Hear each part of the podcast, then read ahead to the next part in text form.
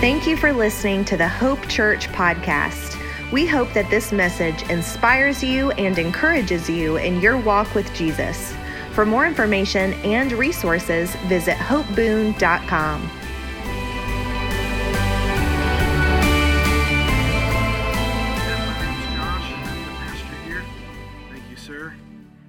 Hope Church, my wife and I welcome you. If y'all could give me a little more in this microphone today, it's, it's feeling a little bit weak. There we go. Hello, hello, hello. Yes, yes, yes. Amen. Happy Palm Sunday to you. Praise God. If we, uh, if you are with us for the first time today, we're so thankful to have you here. Welcome to Hope Church. So grateful to see you in this place this morning. There's uh, there's so many other options that we have in our lives that when people come to church, I get excited. So it's so good to see you here.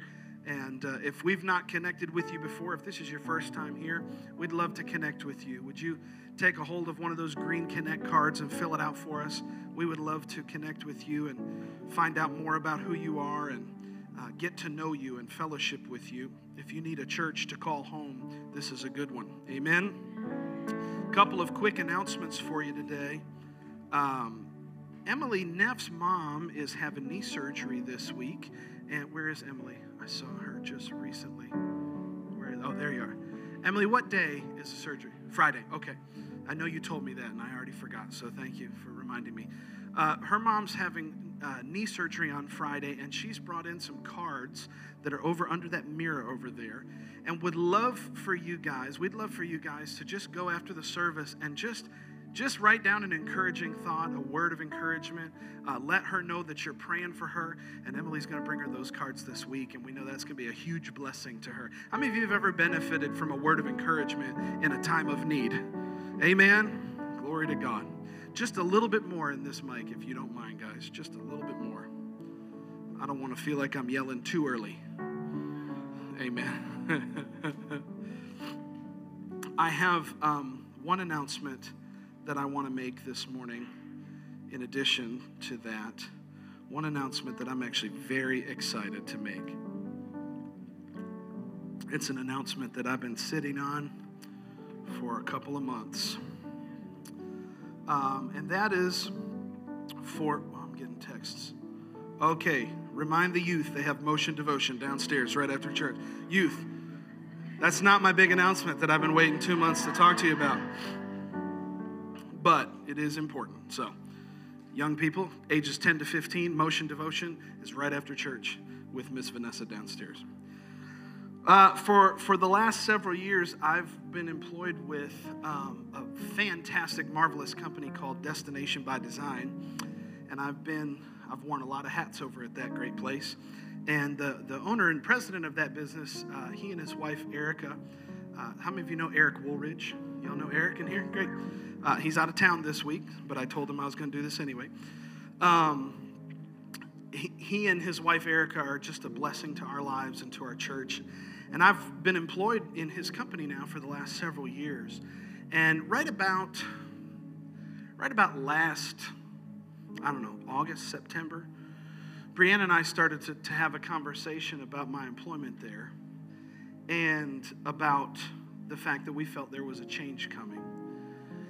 And so we started to talk about it, pray about it, and then during Christmas break, I made the decision, we made the decision, that I was gonna that I was gonna leave Destination by Design and no longer be employed by them.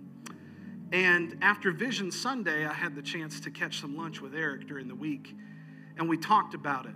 And and he was so he was so gracious and so pleased to, which is, sounds weird, you know, when somebody's leaving your company, usually you're not happy unless they're terrible. But, but, but I've had such a pleasure of helping that company to, doing my part to help that company grow. And, and, and simultaneously to that, our church has grown tremendously. Uh, we need more chairs because we're running out of room in this room. Amen? And so I said to Eric, I said, bro, I said, I can't do both, at least not very well. And so we had a discussion, and we came to the conclusion that at the end of April, April twenty-eighth, I'm stepping full-time into pastoral ministry. And so, yes. Woo, woo, woo. I figured you that you'd respond that way. You know, I've never, I've never, since we started this church, I've never been able to not be bivocational. Uh, it takes a lot of effort and energy and and stupidity maybe sometimes and craziness to start a church in a in a small town, in a town that's dominated by colleges, by a college. And uh, but I'm here to tell you, it's been quite a ride.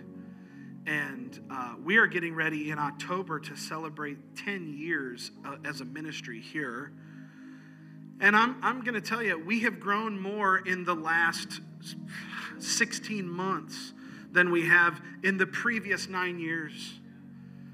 And so we, we said this the other day on the phone, year one is year ten, because this is going to be year one of me pastoring full-time and being able to pour my whole heart and soul and effort and energy and thought and And, and you know, just all my attention into this ministry. So uh, so buckle up, y'all, because we're getting ready to go somewhere to happen. Amen? And I'm just so excited to be able to, to, to tell you that and make that announcement. I want to say two things. Thank you very much, even though they're not here uh, this morning. Thank you very much to Eric Woolridge and his wife, Erica, for giving me a home at their company. Uh, and thank you to you, Hope Church, for your faithfulness, for your continued uh, connection to our church, for your continued blessing into this house. It's making a difference, and, and year ten is year one. We're getting ready to go somewhere, and I'm super duper excited about it. Amen? That's just good stuff. Praise God. Amen. You can clap.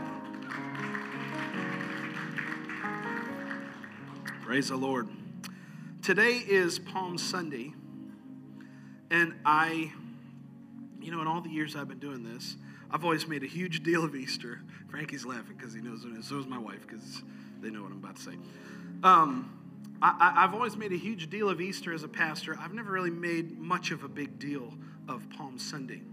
And so about a month ago, we were sitting in one of our leadership meetings, and my wife was just like, I want you to preach a Palm Sunday message.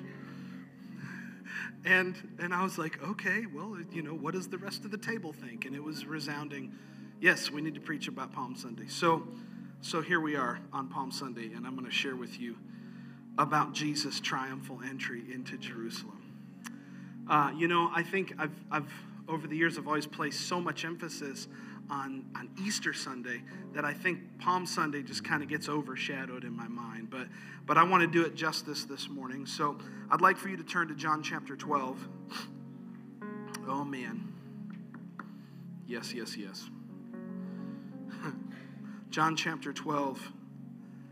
We're going to begin reading in verse twelve. And then we're going to make our confession that we make on Sundays together.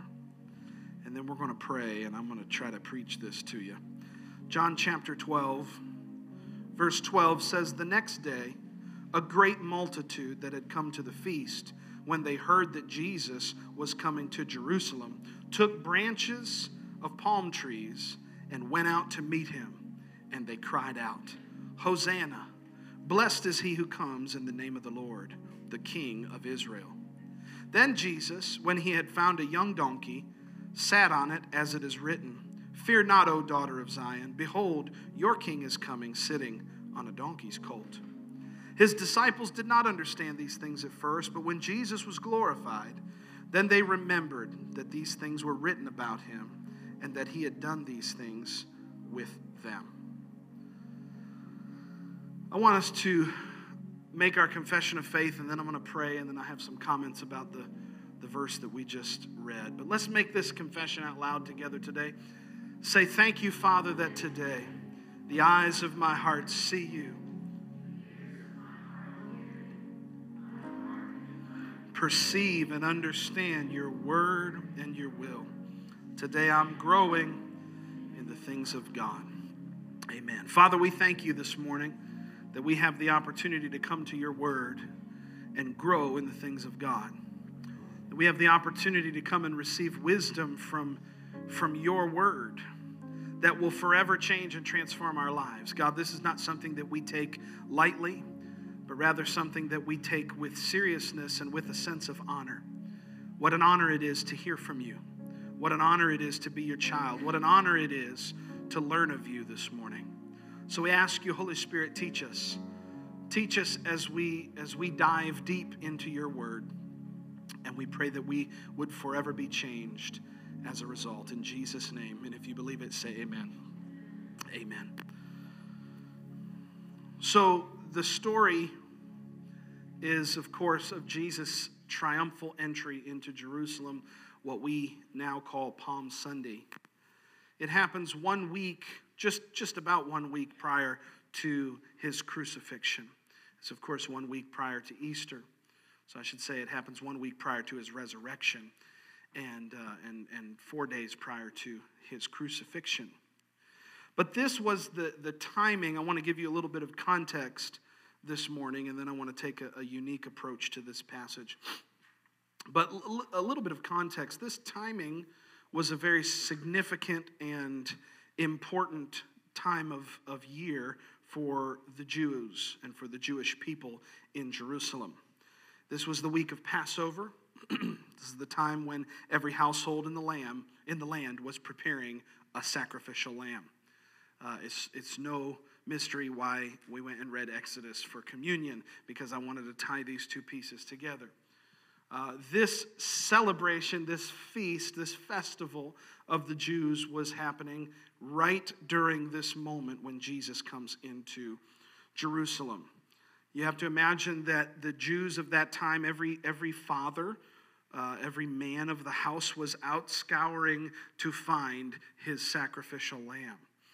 Uh, and, and, and matter of fact, you, you might remember me talking about uh, during Christmas time how Bethlehem was the city where all of the, or most of the lambs were raised specifically for sacrifice.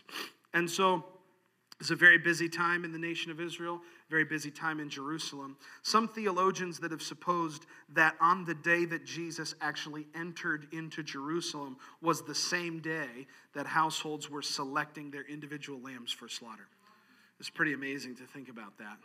Uh, and, and, and a lot of theologians have, have supposed that that was the reality. Um, it's also believed that on this same day that Pontius Pilate, the Roman governor, was arriving into Jerusalem. He actually lived in Caesarea, which was, you know, several days' journey away from Jerusalem at that time. And, uh, you know, we, we take for granted that Pontius Pilate was in Jerusalem when we hear about, uh, you know, the, the crucifixion and the moments leading up to the crucifixion. But Pontius Pilate was a Roman governor over that entire region of the Roman Empire. It was his job to keep the Israelites in line with the Roman Empire. Okay? And so he was the governor over that region, and he lived in Caesarea, which was a seaside town. He didn't want to be in Jerusalem. He wanted to live in his nice Roman, ocean, you know, seaside villa, and uh, who wouldn't, right? So, uh, so he knew, though, that at the time of Passover, it was a very important, high-traffic time in Israel, so he made it a point to go to Jerusalem. And uh, it's believed that this same day that Jesus is coming into the city from one gate, Pontius Pilate is coming into the city from another gate. And, uh, and he would have traveled in a typical warring, ruling Roman fashion, meaning he wouldn't come into the city quietly. He'd be riding on a white stallion. There'd be trumpeters going before him. There'd be people dancing. There would be soldiers marching. There'd be heralds and pronouncements and, you know, prepare the way. Hear ye, hear ye. Here comes Pontius Pilate, right?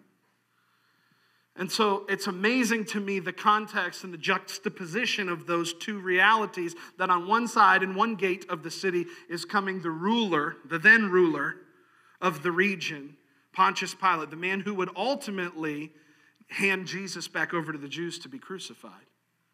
And here he comes through this gate in all of his splendor, riding a white horse.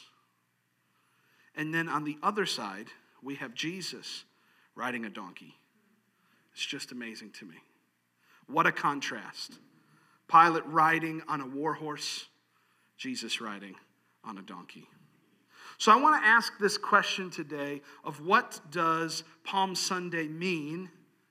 And I want to ask it through the lens of each of the people that were present when Jesus rode in on that donkey. So what does Palm Sunday mean? And firstly, we'll ask, what did it mean to the Romans. There was a lot of groups that were present. What did this mean to those people that were there? Well, to the Romans, this would have been viewed as a threat.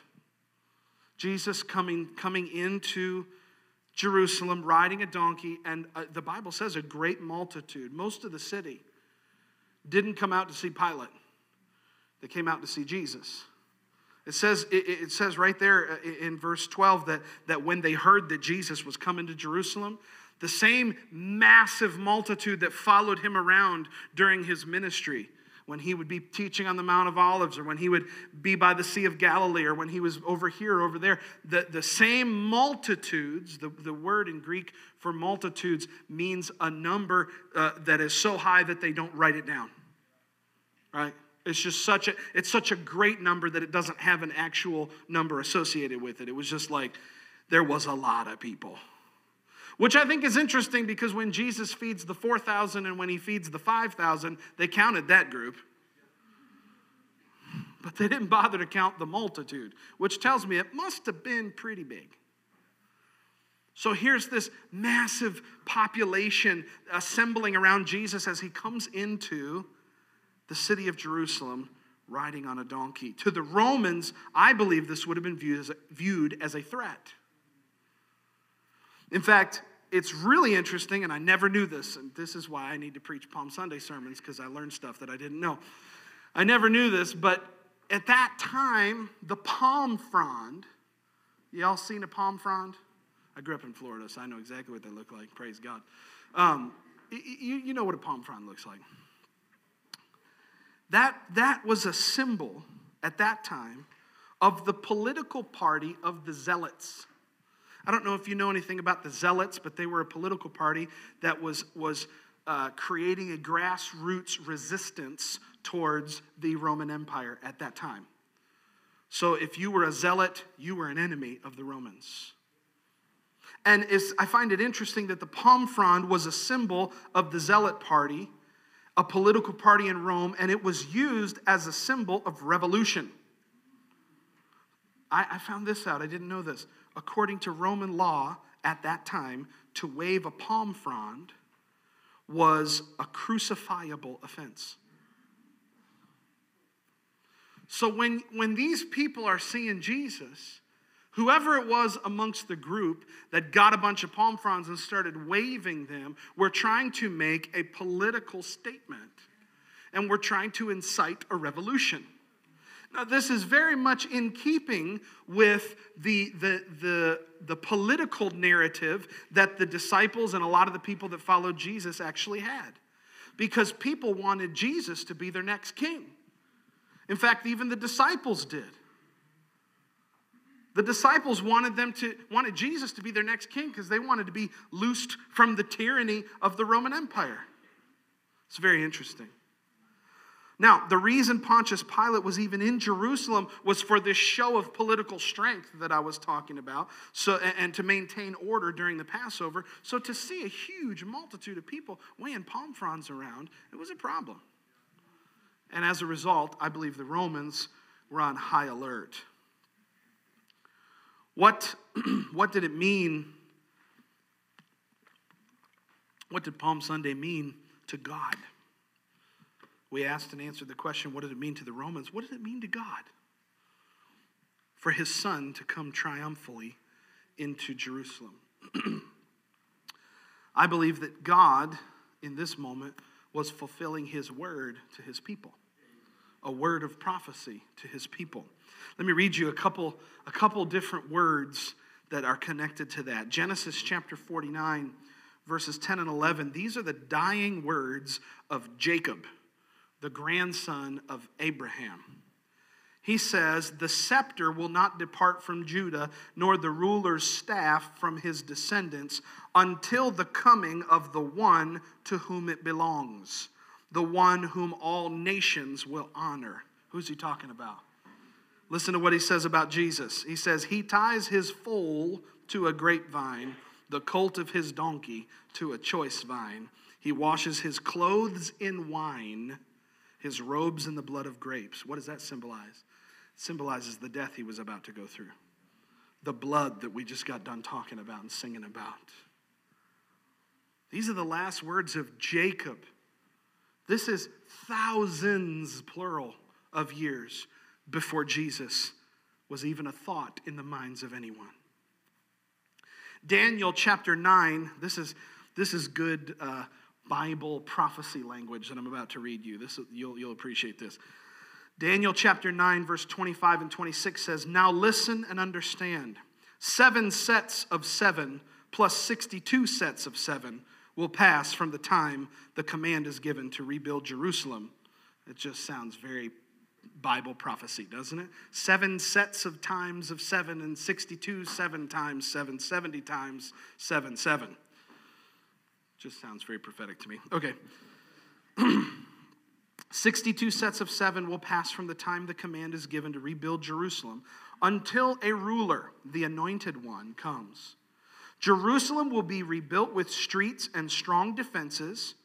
That makes sense. There was a walled city. Jesus came through one of the gates in that walled city. Despite the perilous times, after this period of sixty-two sets of seven, the anointed one will be killed, appearing to have accomplished nothing. And a ruler will arise who, whose armies will destroy the city and the temple. That happened in, in the year seventy A D The end will come with a flood and a war, and its miseries are decreed from that time until the very end. Now, this is a very wordy passage. Go back, uh, or actually, you're right. You're good right there. After the sixty-two weeks, it, it prophesies sixty-two sets of seven. What are those? Those are weeks. Nehemiah rebuilt the wall of Jerusalem, and a set of seven means seven years. sixty-two sevens is four hundred thirty-four years. How many years, can you guess, were between Nehemiah and Jesus? four hundred thirty-four. Okay. Now, depending on when you when when you use Jesus' birth date versus the date that he was crucified, some people say four hundred thirty to four hundred fifty, but it's pretty clear from this passage. It's sixty-two sets of seven years, which is four hundred thirty-four years. Nehemiah rebuilt the walls of Jerusalem, and four hundred thirty-four years later, Jesus walked through the gate into one of them, fulfilling this prophecy.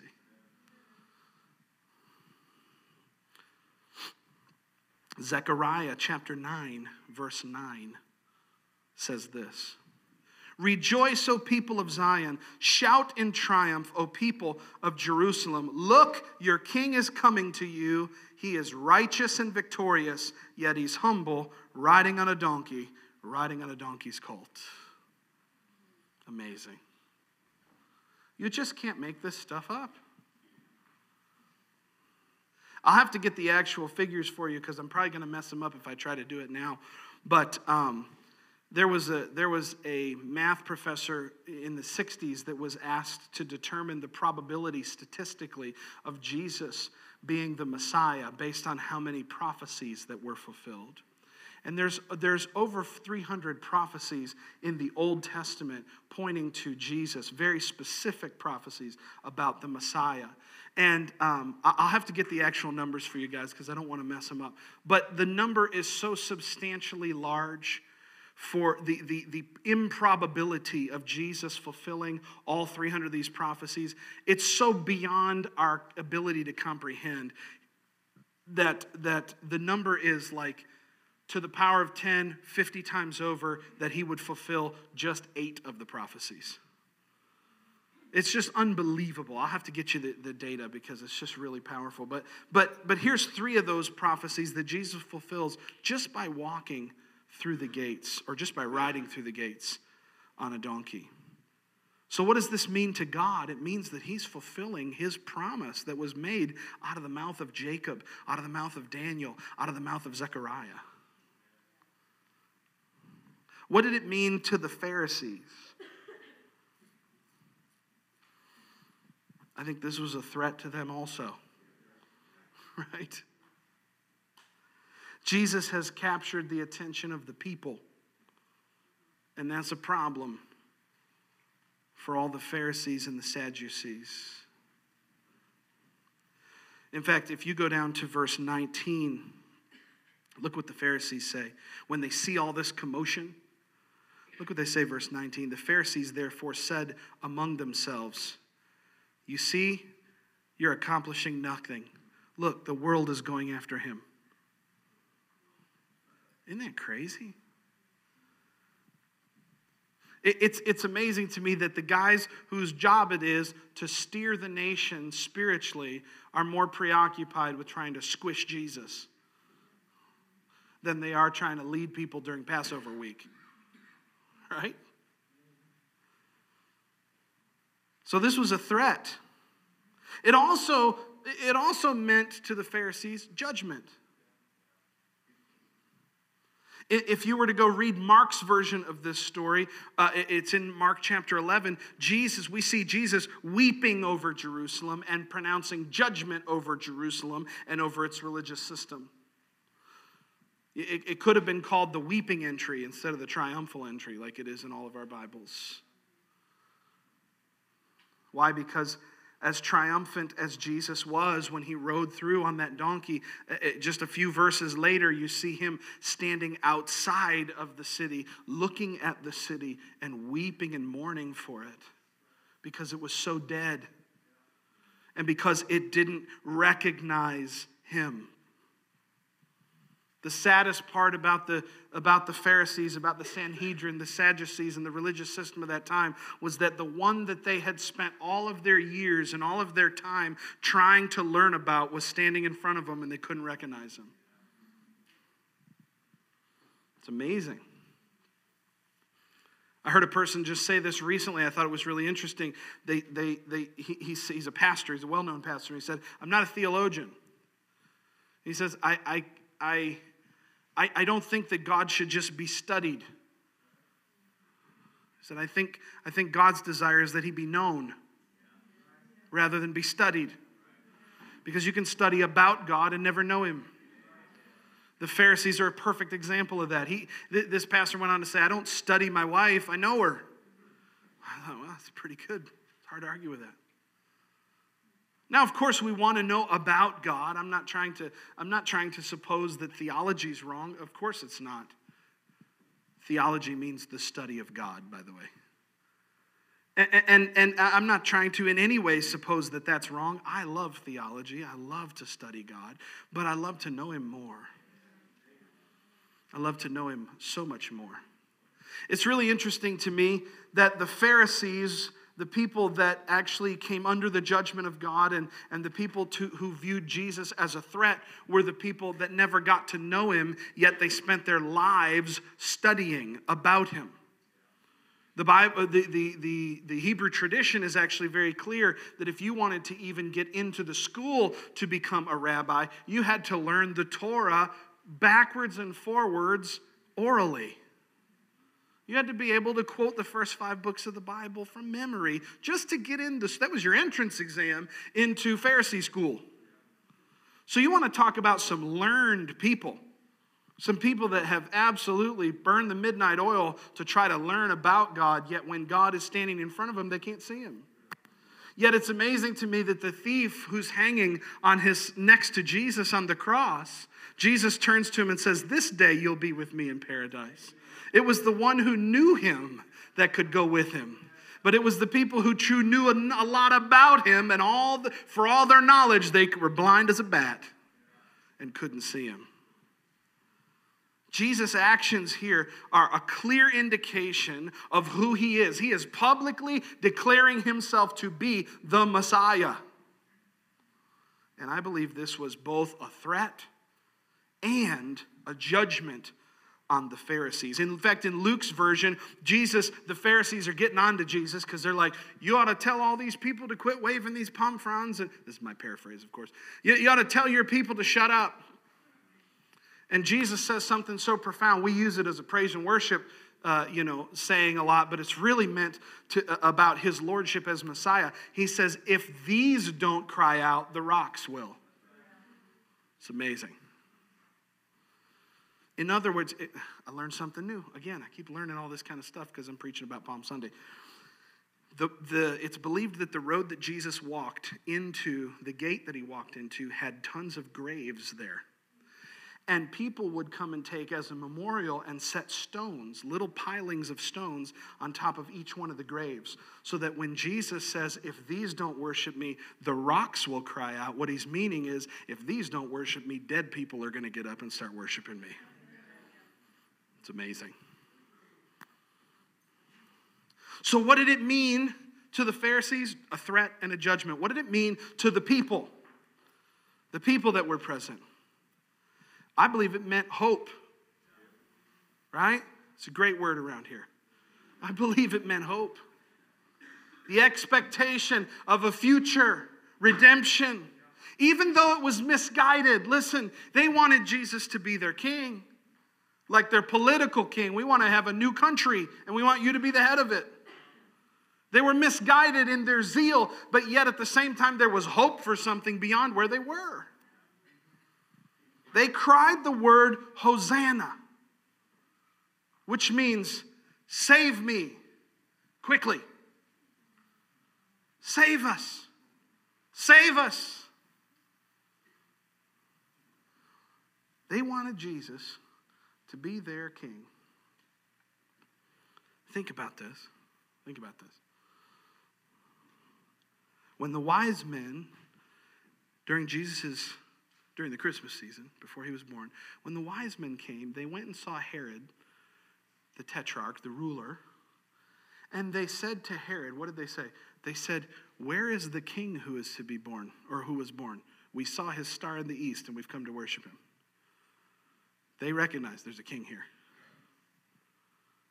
The crowd shouts, blessed is the King of Israel.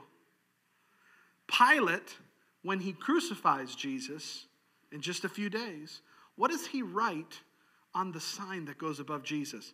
Jesus of Nazareth, King of the Jews.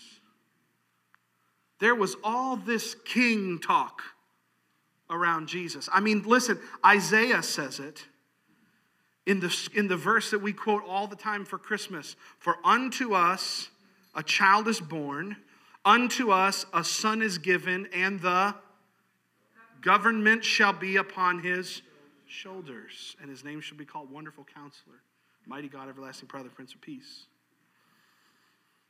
In the mind of the people, misguided as it was, they saw Jesus as their deliverer and their ruler, their king. So they wanted to crown a new king that day. Hence, they're shouting out, Hosanna, Hosanna, save us, Lord, save us, Lord, save us. Look, the palm fronds, we're going to start a revolution, and you're here just in time. The people were looking for a king who would deal with the Romans. God gave them the King of all kings who would deal with death and hell and the grave. He didn't come to conquer Caesar, he came to conquer sin. Come on, y'all. He didn't cut. Listen, how many, how many of us want Jesus to be something else instead of embracing who he actually is? I know that's, you know, listen. How, how many of us come to the table with preconceived notions about who we want Jesus to be in our life instead of embracing who he actually is? Just a thought. They wanted, they wanted a king, and God gave him a king, but it was a different king than what they thought. I'm here to tell you the government is on his shoulders, and his name is called Wonderful Counselor, Mighty God, Everlasting Father, Prince of Peace. That prophetic word came true, but he didn't do it by staging a revolution. He didn't do it by creating a coup. He didn't ride into the city on a white stallion and say, hey, I'm Jesus. I'm here to bust this place up. You know what I mean? Ooh. There you go. Yeah, hey, hey, how you doing? Pontius Pilate over here. Hey, can I call you Ponty? Ponty, let me tell you what I'm here to do. Put down your sword. No, he didn't, he didn't come in to bust the place up. He was looking way beyond that. He was looking at the sin and the depravity of humanity.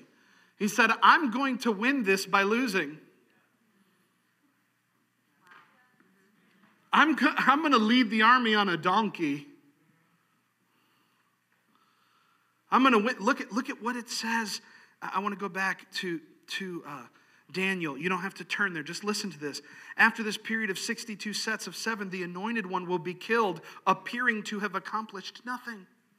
To the outside world, Jesus seemed like a blip on the radar. Man, he did some amazing things during his earthly ministry. And thousands and tens of thousands and hundreds of thousands of people gathered to him. But when his life was over, they all scattered.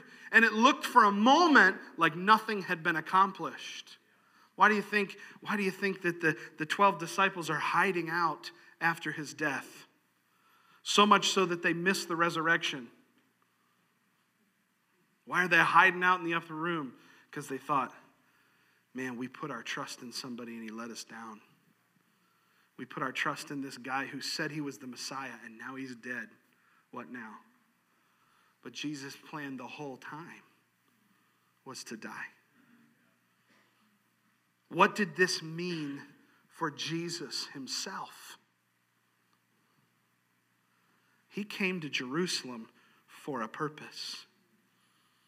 Scripture says, Jesus says, for the Son of Man must go to Jerusalem and there be slain.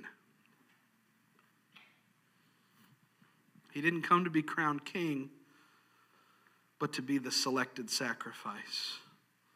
I just think it's so interesting that potentially, while all the other people in all the households in Jerusalem are selecting for themselves a lamb, just like Exodus said, Jesus is coming in announcing himself as the lamb. He's both the high priest and the lamb. He came in and he laid himself down as the lamb. And he doesn't ride in on a white horse. He rides in on a donkey. He knew what he had to do. He knew what he was going to Jerusalem to do. And I love that he rides in on a donkey in total humility. You know why?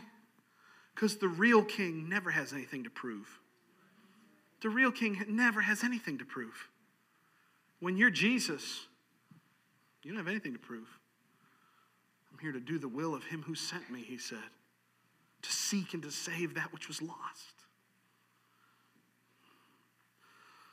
So my question for us today, we've asked and answered the question, what does this mean? What is what does Palm Sunday mean? To the to the Romans, it was an offense. It was it was a threat.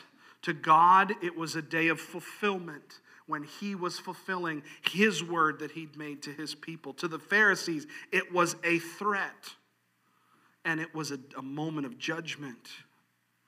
To the people, it was hope for a king. To Jesus, it was a moment of purpose. So my question for us today, what is it to you? There's, a, there's another group of people involved here. It's us. What is it to us? What group are you standing with this morning? We're all here waving our palm fronds together. You hanging out with the Romans? You with the Pharisees? Is Jesus, are you with the Romans? Is, is Jesus a threat to your politics or to your kingdom that you're building for yourself? Are you with the Pharisees? Is Jesus a threat to your religious tradition? Or are you with the crowd proclaiming Jesus as king? Are you asking for a savior this morning? And a king, not a king in, not a king merely in man's natural terms, but, but the King of Kings and the Lord of Lords and the ruler of the universe, the, the creator of heaven and earth. I think it's a great question. To us, this day is a celebration of what Jesus was about to do. That he was about to, with, with full control on his mind, with total commitment, absolute, unwavering commitment, that he's about to go to the cross to take all of our sin, to take all of the junk and the filth of humanity. How amazing. How amazing that he loved us enough to ride in on a donkey and that he loved us enough to be misunderstood by the people that were there.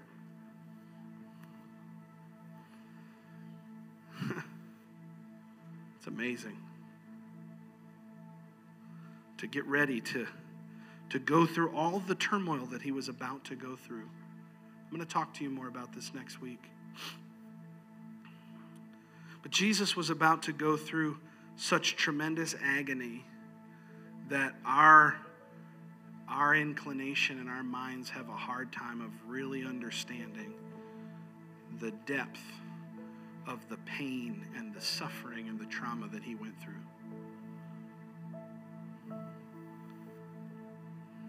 I'll close with this, and we'll pick up here next week. I think of the scene at in the Garden of Gethsemane, where Jesus is praying, the Bible says, and he invites Peter and John to pray with him. And of course, you know the story, they fall asleep. And then he wakes them up and he says, "Can't you pray with me for one hour? And, and they say, "Oh, sorry, Jesus." And they start praying, they fall asleep again. It's amazing to me that in the moment of Jesus' need, the people closest to him let him down. Yet in the moment of our need, he never lets us down. He's so faithful, y'all. He's so faithful. So he's there in the Garden of Gethsemane. And and and this is the moment. The Bible talks in, in the book of Hebrews about him suffering obedience, even to die on a cross. And here he is in the garden with Peter and Jan, and John. And, he, and the Bible says he's off by himself, crying out to God. And he's saying, "Lord, if there's any other way that we can do this, let's do it that way. If there's any, listen, if there's any other way for me to deal with the humanity's sins, if there's another out, God, if there's an off-ramp, if there's something else, Lord, can you think of any other way that we can fix this problem? Nevertheless, not my will, but your will be done." You know what's so significant about that moment? The Bible says he was he was hemorrhaging and sweating blood. There was blood mixed into his sweat. That's the, um, the immensity of agony that he was under.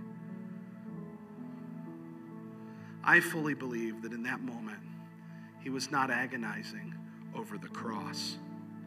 He was not agonizing over the beating, the crown of thorns, the nails. He knew what crucifixion looks like. He knew what awaited him. But the, you know what I think he was agonizing about? He was agonizing about separation from his Father. He was agonizing about the moment when he would actually become sin. The Bible says in Second Corinthians chapter five, verse twenty, it said that God made him who knew no sin to become sin for us. It's amazing that Jesus literally would become the thing that which God detested, and that he would suffer a separation from his Father. This is the Jesus, the, the Word who was made flesh, the one who is one, one of the three equal members of the Trinity, one who is part of the Godhead, who lived in eternity with perfect communion between the Father, the Son, and the Holy Spirit. They, they, had, they had been forever, forever together. And now Jesus is about to go to the cross, and I don't think it's the cross that was agonizing to him. Of course, it was awful, and it was torture beyond what we can understand. But I think the thing that really caused him to sweat drops of blood was the fact that he was going to bear all of the sin of all of humanity. Have you ever had a moment in your life where you've sinned and the weight of that sin weighs you down so substantially? The guilt, the pain, the frustration, the, oh, I can't believe I failed again. Oh, I can't believe I messed up again. Oh, I can't, I did it again. I fell for the same thing. I fell back into the same sin. I did it again. Oh, I hurt another one. I caused another person grief. I did it again. I can't believe I failed again. And that was just one sin. We can't even imagine bearing the whole sin of all of humanity. Jesus agonized. But you know what's so beautiful? The Bible says that when he arose, he led captivity captive. The Bible says that when he, when he went into the grave, he triumphed over death and over hell and over the grave. Jesus, we sang about it today, Jesus paid it all. All to him I freely owe. Sin had left the crimson stain, but he washed me white as snow. You see, the beauty of all that we're building towards in Easter next week, the beauty of this whole thing that starts way back in the palm fronds, that starts way back here at Palm Sunday. The beauty of it is that when Jesus died and rose again, not only did he deal with your sin and my sin and all of our sins and all the individual isolated events and moments in time called sin, not only did he deal with that, he knelt, he dealt sin such a final blow that not only can you live as though you've never sinned, you can live as though Adam never sinned. You can live as though sin never existed. Oh my God, I don't know if you just got what I just said. Not only, listen, it was such an agonizing moment. He's going to go to the cross. He's going to take all of humanity's sin with him. He's going to literally become the thing that God detests. And by doing so, he separated himself from the Father, and he went into hell. He took our penalty for us. And now, because he did that, not only can you live as though you've never sinned, you can live as though sin never existed. You can live as though Adam never transgressed. You and I can live in a place of absolute freedom where the past is totally gone, goner than gone, and the future has hope. Oh my God. We got a reason to celebrate. We got a reason to rejoice. Death has been dealt its final blow. Sin has been annihilated. And now you and I have the chance to be free. Amen. Isn't that good? So which group are you in this morning? Which group are you with your palm frond waving self? You a Pharisee? You with the Romans? Or you're on the side of the people that say, Lord, come save us. Come save us. I want you to be my king. But this time it's not misguided. I want you to be the king of my life, not the king of my country. I want you to be the king of my life. Amen. Would you stand up to your feet this morning?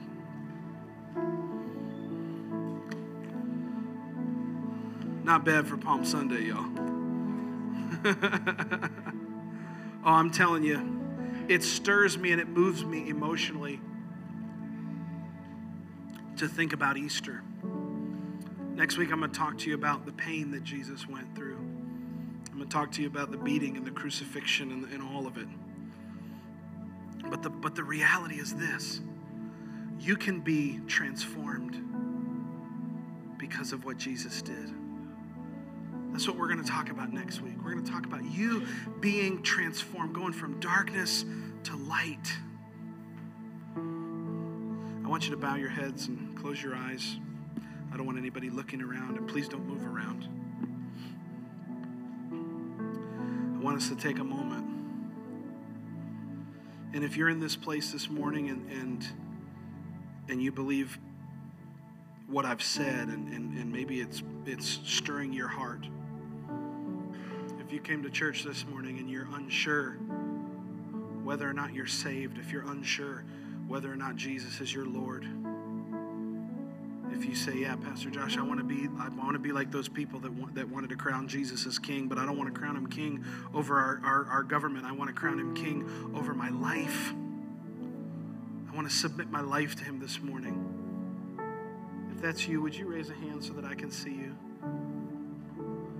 I see that hand. Would you raise a hand if you've, if you've never made Jesus the Lord of your life? What a, what, what a day, like Palm Sunday, to do that. I give you just one more moment. Any other hands? Any other people? Amen. I want to pray a prayer over you, and I want you to pray this with me. Let's declare Jesus' lordship over our lives. Thanks again for listening to the Hope Church podcast. Our church exists to see people from all walks of life know Jesus, connect and grow, discover their purpose, and make a difference in this world. If you would like to connect with us further, or if you need prayer or assistance, please visit us at hope boon dot com, where Jesus loves you, we love you, and your life counts.